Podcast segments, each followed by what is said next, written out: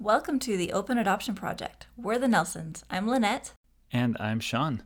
In this episode, we'll be sharing experiences we had leading up to our second adoption, including some things that we did to spread the word and network. We'll also share a true story of a legitimate, omnipotent magic 8-ball.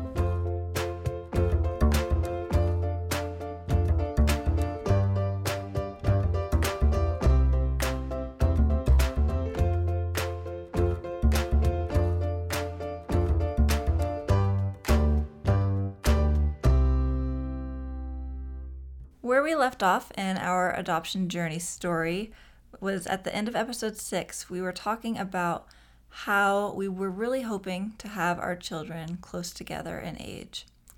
And so our daughter turned 1 and we got approved to adopt immediately.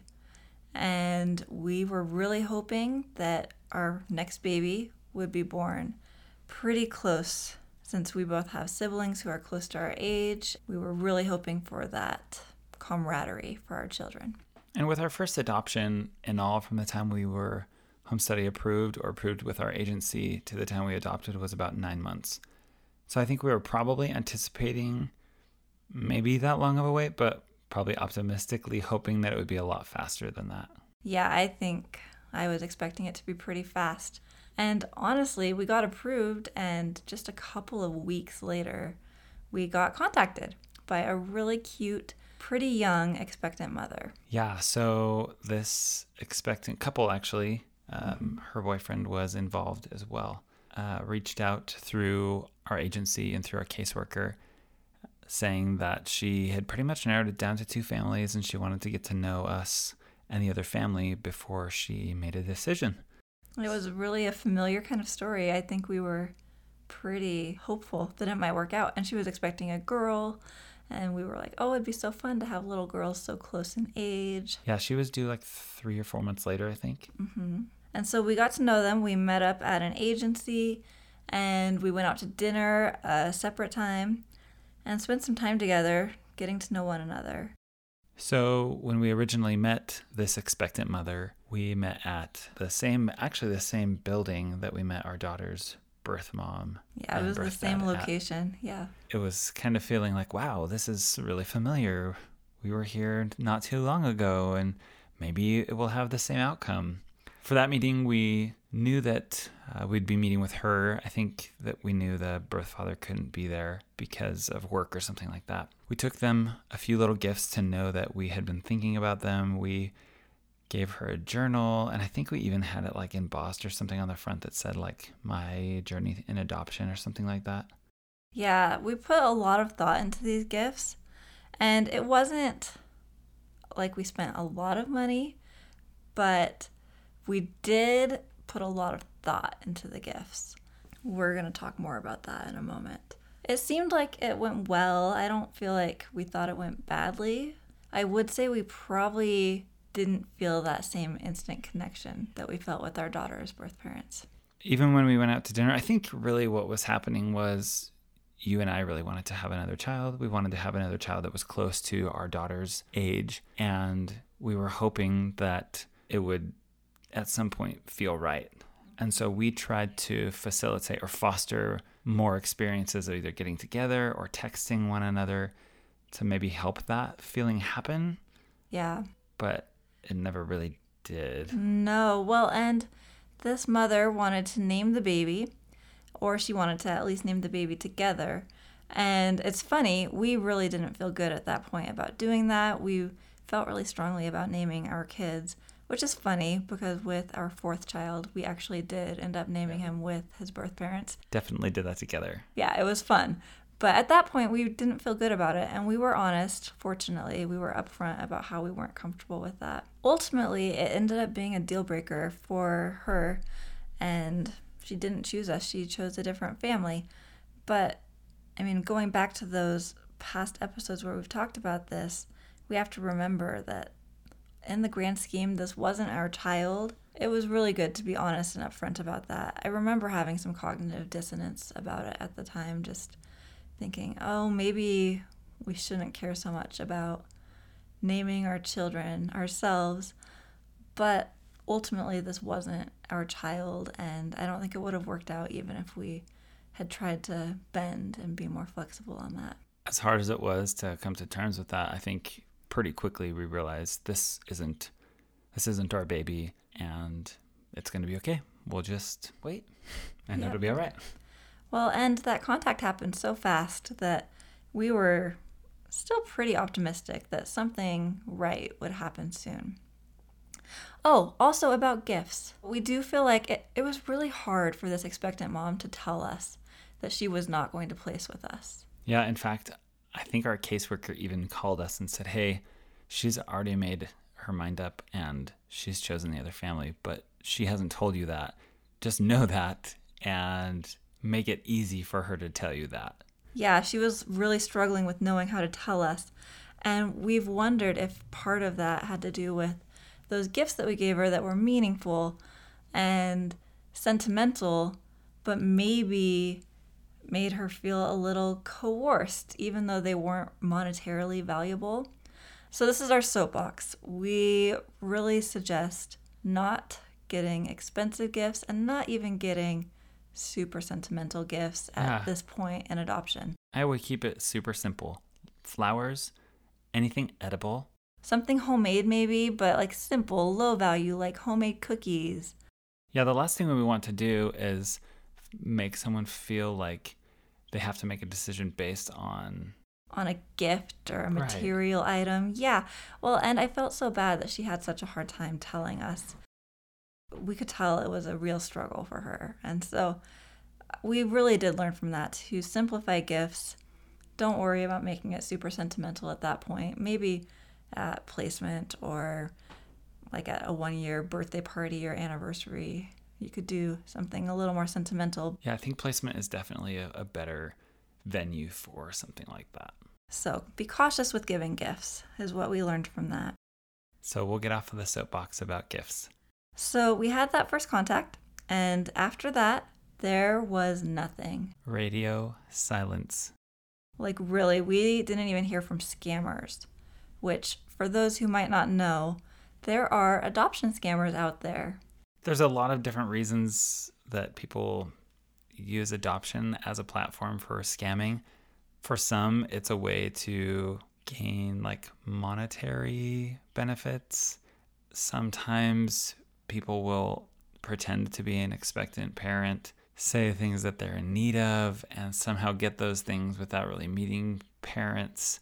And or there are people who emotionally want to kind of catfish people or play with people. And unfortunately, that's really sad, but somewhat prevalent in the adoption community. Yes, it's pretty common. We were contacted by a couple of scammers our first time adopting, and luckily, the agency was really good at helping us recognize when someone was most likely a scammer. But we didn't even hear from scammers this second time. Like, it was silence for about 18 months. We didn't hear from anyone after that first expectant mother. That wait felt really hard. And we know that some people wait for so much longer to adopt. Way longer than that. And we know there are silences that are longer than that, and it's awful. We have sympathy for that. We haven't experienced waits longer than 18 months. We've been really lucky. It was a hard thing to wait for that long. And if you have loved ones who are waiting for a long time to adopt, no matter how long it is, it's hard. Yeah, we've had friends and acquaintances that we know that have waited a really long time, and it's really difficult. In the end, the solace is the right baby, the right child will come to your family. Waiting for that child is really difficult, but in the end, the way that it works out is the way that it's supposed to work out, and it's beautiful.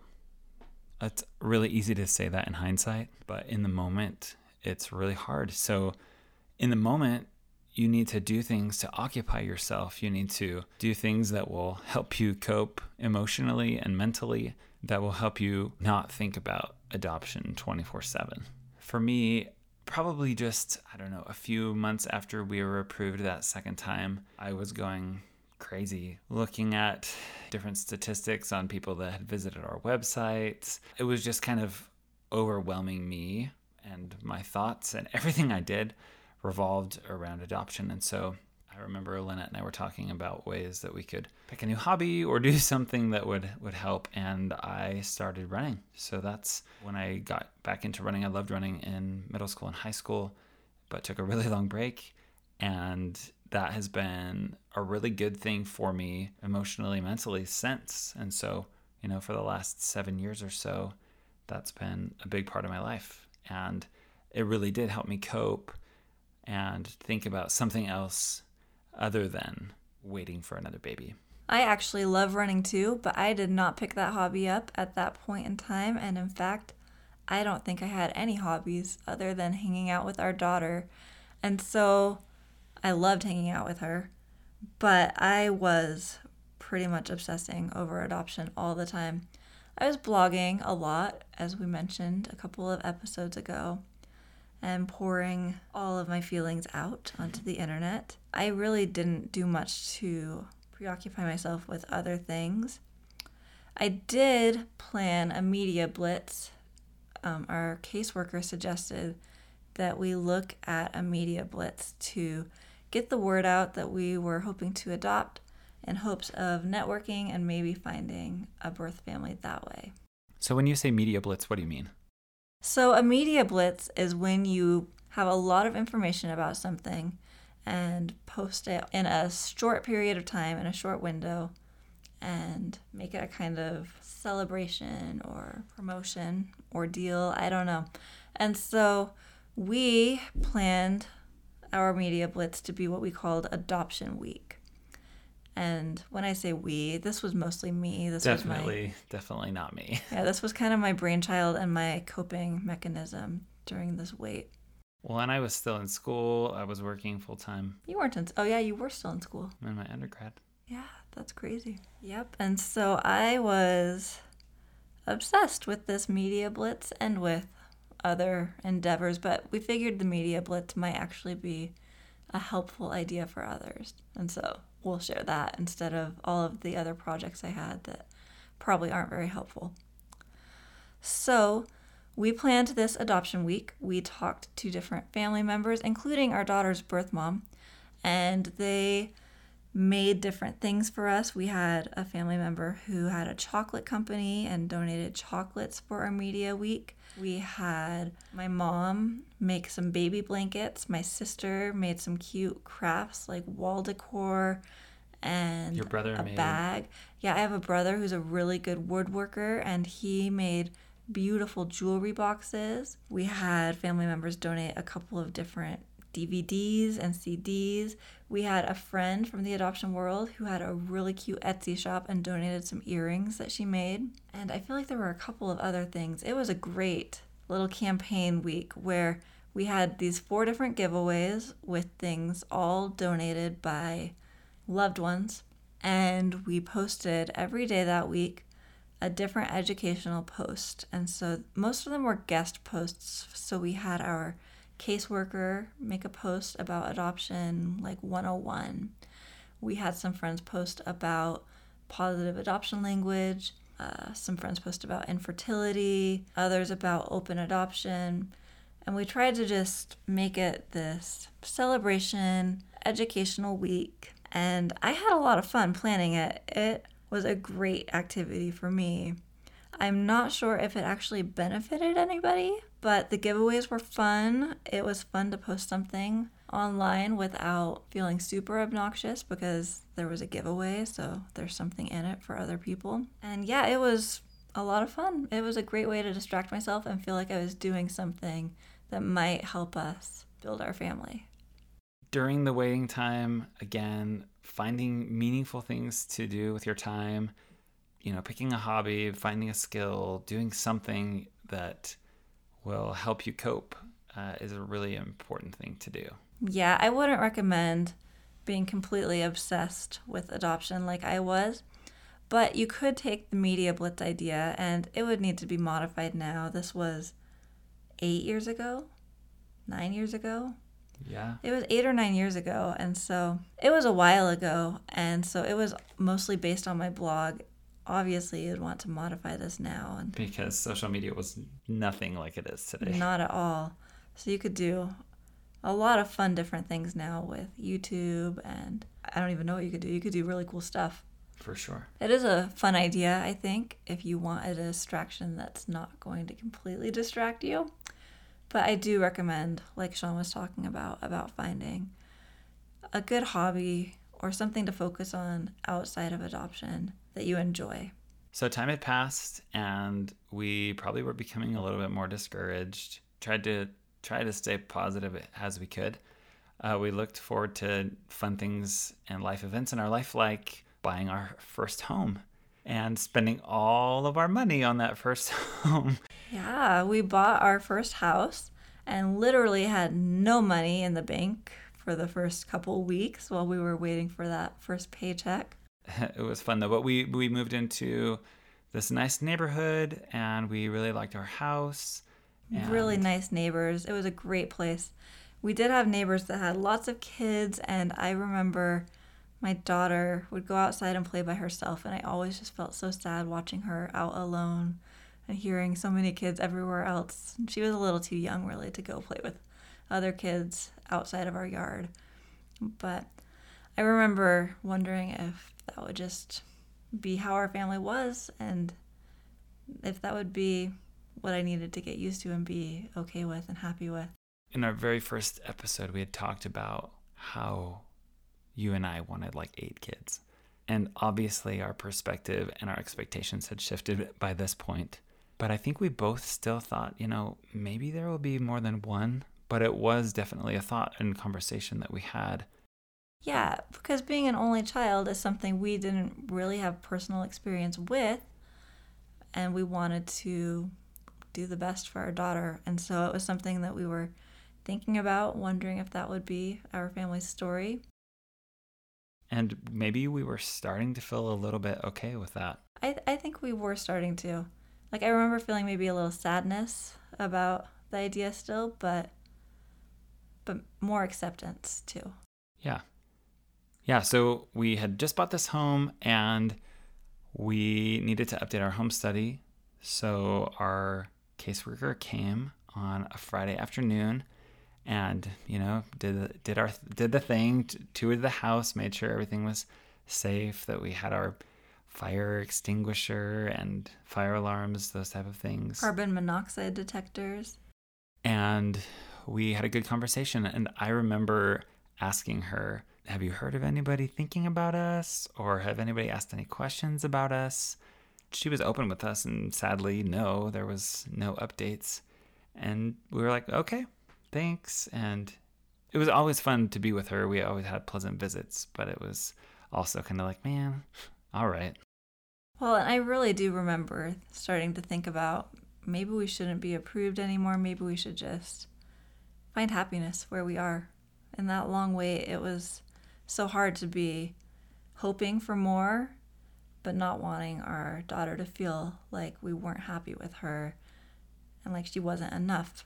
I mean, she was so young. I don't think she would really translate those feelings at that point. But there were definitely the feelings that we were having for her.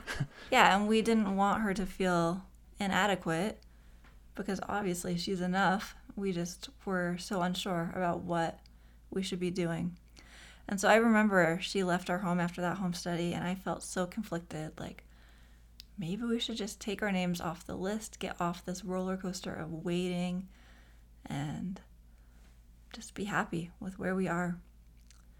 And so we actually went on a date that very next night, Saturday night, and it was a major budget date because, I mean, I know it's really classless to talk about how we were broke, but we were broke. And so we went to Target for our date and just walked around, didn't buy anything. I think this was after we went to dinner or something. I don't think we did anything. I really don't. Maybe we had a gift card. I don't know. We went to Target and just walked around, and we ended up in the toy section and found this magic 8-ball. And I was like, what? My mom always thought magic 8-balls were like the devil's toy, right? They do. And so I was like, oh, these are fun. I never got to really play with them. And so we picked up the magic 8-ball and started asking it questions. So the first question we said was, okay, Magic 8-Ball, will we have a baby in the next year? And it was like, all signs point to yes. I think it was like, most certainly. Like, it was something very definitive. Yeah. And then we looked at each other and said, you know, Magic 8-Ball, will we have a baby in the next month? And I think it was just yes with an exclamation point that time. Uh-huh. And our last question was, well, will we have a baby in the next week? And we're just laughing at this point because we really were so disillusioned. But we said, will we have a baby in the next week? And it said, it is possible. Right? No, it was like definitive, like absolutely or something. No, it wasn't, was it? Yeah. I thought it was a possibility. No, okay. I remember it being. And we laughed, right? Like, yeah, like it says, yeah, we're going to have a baby in the next few days. And we were just like, ha. Let's put all of our trust into this plastic ball that has water in it and some crazy dice or something inside. Yep. And so we had a good laugh about that and went home. Then Monday came. And I went to work like a normal Monday, and at about 10 o'clock in the morning, my telephone rang, and I saw that it was our caseworker. My first thought was, well, maybe she forgot to ask us something on Friday when she was at our house, or maybe there's some other, background check or something else that was out of date that we needed to update. But instead, she said, hey, there was a baby boy born this morning, and his birth parents had not picked a family yet, and we're wondering if it's okay with you to show your profile on such short notice. And I said, I'm sure that that's fine. Let me call Lynette real quick. Yeah, why didn't she call me? It's because everyone knows I never kept my phone on me. You never answered your phone. That's true. So I called Lynette, and she answered, and we talked about it for just a second, and I called back our caseworker and said, yeah, go ahead and take our profile, and she had shared a little bit more information about the situation, and we were like, okay, we'll see what happens. Several hours later, about 2:00 in the afternoon, my phone rang again. It was her calling back to say that they had taken a handful of profiles. They took a binder of profiles. That's right. By the way, this was old school, right? Yeah, back in the day. I mean, it really wasn't that long ago, but apparently they still were using a binder, so we had scrapbook pages that we made as part of getting approved. And we're not, I think we might be a little artsy, but we're not scrapbook kind of artsy. Definitely not scrapbook artsy. No. And so we had these hideous scrapbook pages. They were fluorescent, I remember that. They were neon, yeah. It was like neon pink with some pictures glued on it and then a neon green page. Anyway, they weren't great. So they took that scrapbook with our page front and back with pictures about us. Plus a bunch of other families, yeah. Right. And 2:00 comes around, caseworker calls back and says, hey, they have narrowed it down to two families, and you are one of the two that they would like to meet with tonight in the hospital.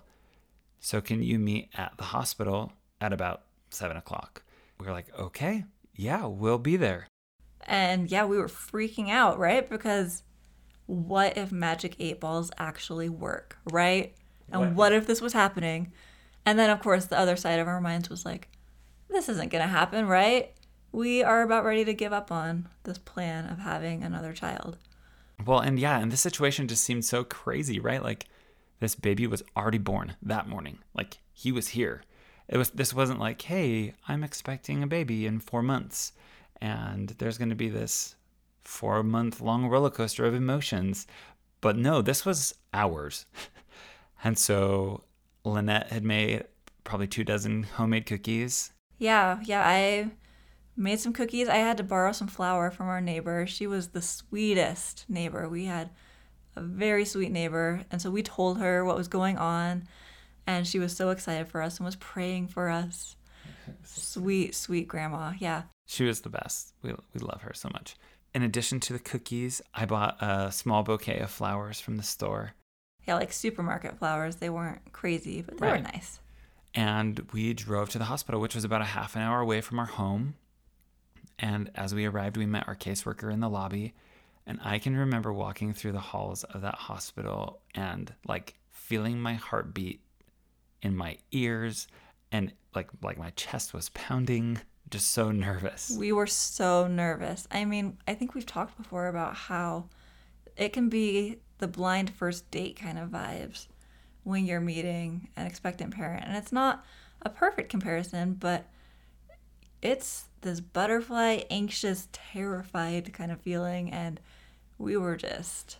Yeah. And I think we were wired. I think we knew at the end of the day, literally at the end of that day, they were going to choose either us or another family to be the parents of this baby who was there, that was already born. And so I think that just added to our anxiety and emotions at this point. So our caseworker showed us to the room, and as we walked in, all of the family of the birth mom was in the room, and they all hugged us and said hi to us. And there was just this amazing feeling in the room of almost deja vu, like we had known these people before, like they were family, like this kinship. It was really an interesting feeling. I've never experienced anything like that before or since, where we just felt this connection. And then we met these birth parents, and even more so, it just magnified this feeling of, I know you and I love you. And that's really weird because I don't know you, but it felt like we did. And it was just this emotional but beautiful moment of meeting this family. And I think within moments of entering the room, even maybe the moment we went in and felt that, a lot of our anxiety and those nerves kind of melted away. Yeah, it really dissipated as we felt this connection. It was an amazing, surreal experience. It's hard to articulate. So we sat down and they started eating Lynette's cookies and we started talking, and it felt like Lynette mentioned, just so comfortable, so right. And after, I don't know, I can't remember, time was just really weird in that memory. I can't. Like being on happy gas at the dentist. Yeah. Probably shouldn't keep that in. Maybe.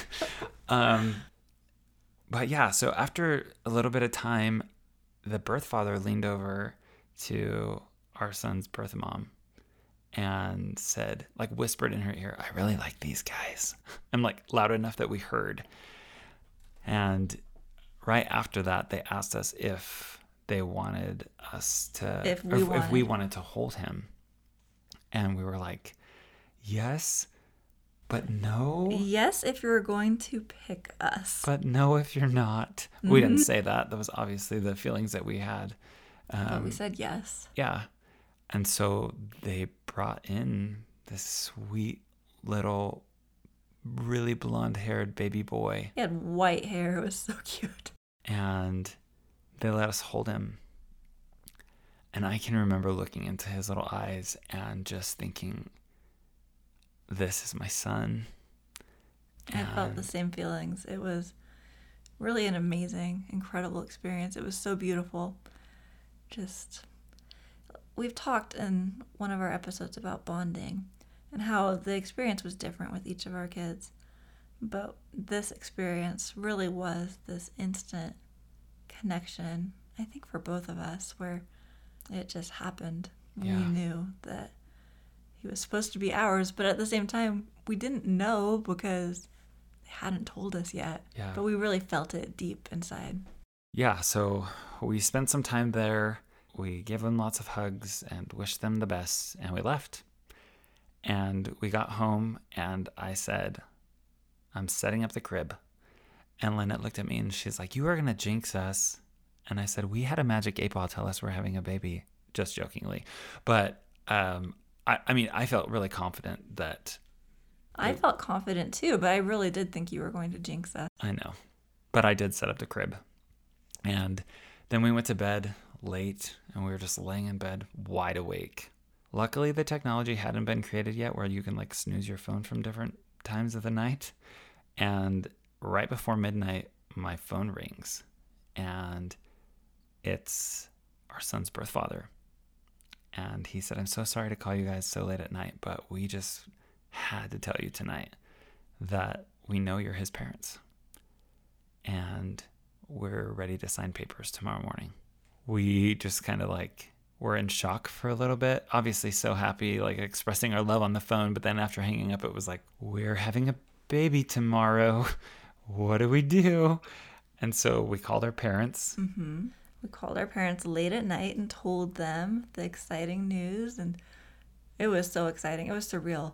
I remember texting one of our family friends and saying that we were going to have a boy the next day. And the wife and this couple texted us back and said, hey, I just sorted out our old baby clothes and was getting ready to donate some. And I have them in bags by sizes, and we'll drop them off at your house tomorrow. It was amazing. We still do, but we had amazing friends that really blessed us and helped us in this last minute adoption. It was incredible. It really was. We woke up the next day and went to the hospital. With our daughter, too. She came and got to meet her baby brother.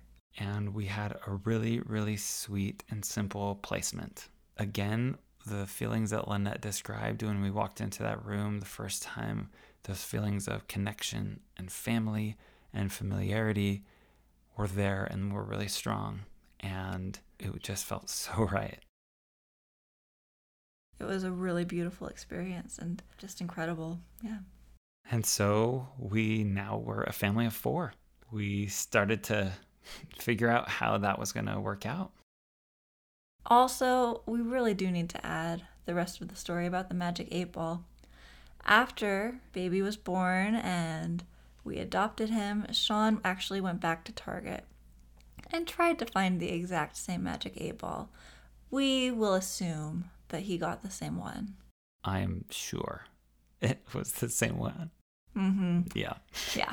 And so he actually bought that magic 8-ball so that our son could keep it as a momentum of the one omnipotent magic 8-ball in the world.